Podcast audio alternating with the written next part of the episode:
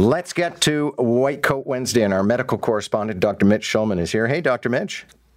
Good morning, good morning, good morning. Okay, so this first story, I thought we already knew why this was the case, but apparently scientists finally know why people get more colds and flu in winter. I just thought it was because we spend so much more time indoors, so we're always going to be exposed to it. Exactly. So there are a number of factors. One, we move indoors. Two, the viruses that cause the common cold, like cooler, drier temperatures, they survive longer under cooler, drier temperatures. But it turns out there's another factor. It turns out as the temperature drops, and in this case they exposed volunteers, and I use the term volunteer in quotation marks. I wonder how much they really volunteered to stay outdoors or in a situation where they were at 40 degrees Fahrenheit, 4.4 degrees centigrade for just 15 minutes. And they measured the temperature inside their noses, and they found that the temperature inside their noses, the lining of their noses, dropped. They then looked at the cells that protect you against infection that hang out in your nose. And lo and behold, they found that those cells were much less able to protect you. In fact, your immune protection fell by 50%.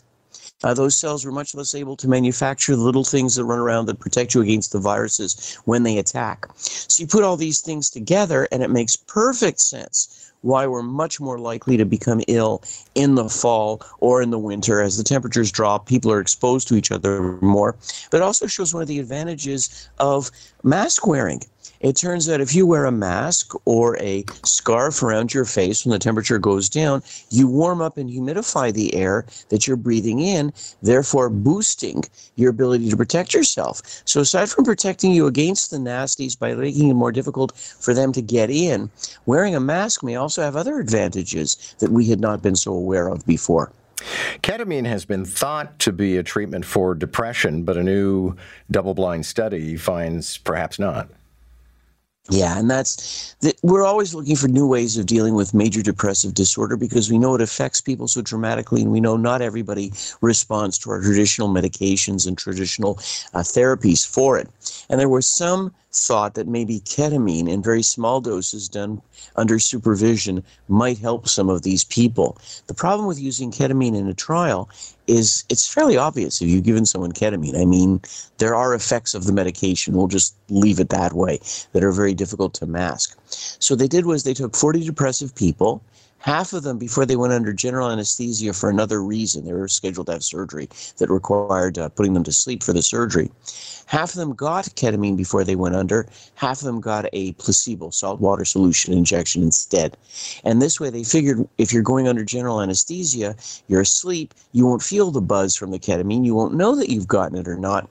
And lo and behold, when these people woke up and they followed them for the next period of time, they found that there was no real difference in terms of how they were doing with their depression. So giving ketamine in this circumstance, you have to understand this is a very unusual way of giving the medication, didn't seem to help them with their depression. Does that mean it doesn't work for depression? Well, it certainly would tend to make you think that, but this isn't the type of study that would give you a definitive answer one way or another yet. 1 in 3 Canadians don't know the difference between a heart attack and a cardiac arrest. I guess I'm one of them.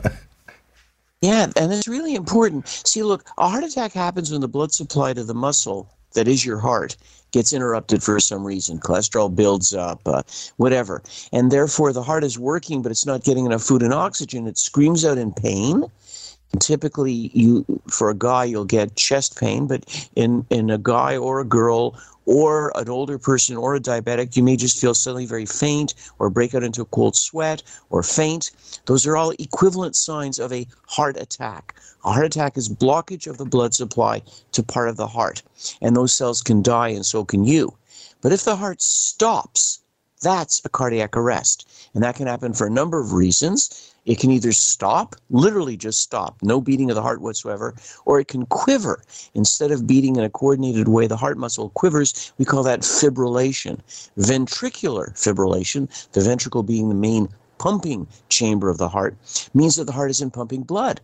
If it's not pumping blood either because it's stopped or because of VFib, you stop, you drop to the ground within seconds. And if someone doesn't get to you immediately, start chest compressions, get a defibrillator, an automatic external defibrillator there. In other words, if they don't call 911 at once, for every minute you're down, your chances of being brought back diminish by about 10%. So within about 7 or 8 minutes, you have very little chance of being revived, which is why it's so important to know the difference, which is why it's so important if someone collapses, the people around them know how to do chest compressions, and they know to call 911, which is why knowing the difference between a heart attack and a stroke is so important, a heart attack rather, and a cardiac arrest is so important.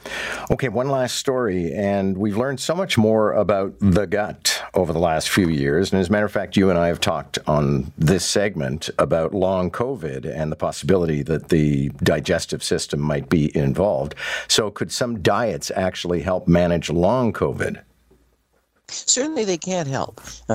They're suggesting that if you use an anti-inflammatory diet, a diet like the Mediterranean diet, high in fruits and vegetables and nuts and fish, low in red meat and unhealthy oils and healthy quantities of salt, if you take that type of diet, you may reduce the amount of inflammation. And if inflammation plays a role in long COVID, if it helps to regulate your immune system, and that plays a role in long COVID, maybe your diet can help. Now, there's certainly no way a diet we think can cure long COVID. It just doesn't seem to do that yet. But if these are the two players at work, either inflammation or harm to your immune system just isn't working properly, certainly a healthy diet, and specifically something like the Mediterranean diet, which is healthy for you in other ways, right? Reduces your risk of heart attack, stroke, and all those other things, is a way to go. And you might want to consider it. It's healthy anyway, so what's the harm? Well, that's good eats. Good healthy diet. I mean, it's right. Also you can make gourmet Mediterranean food and enjoy yourself. It's not like delicious. You're eating, matzah. Yes, it's not like you're suffering. And sorry, I don't want to insult matzah. I like matzah, but it's a little plain. Okay. Thank you, sir. Have a great day. That's Dr. Mitch Shulman, our medical correspondent.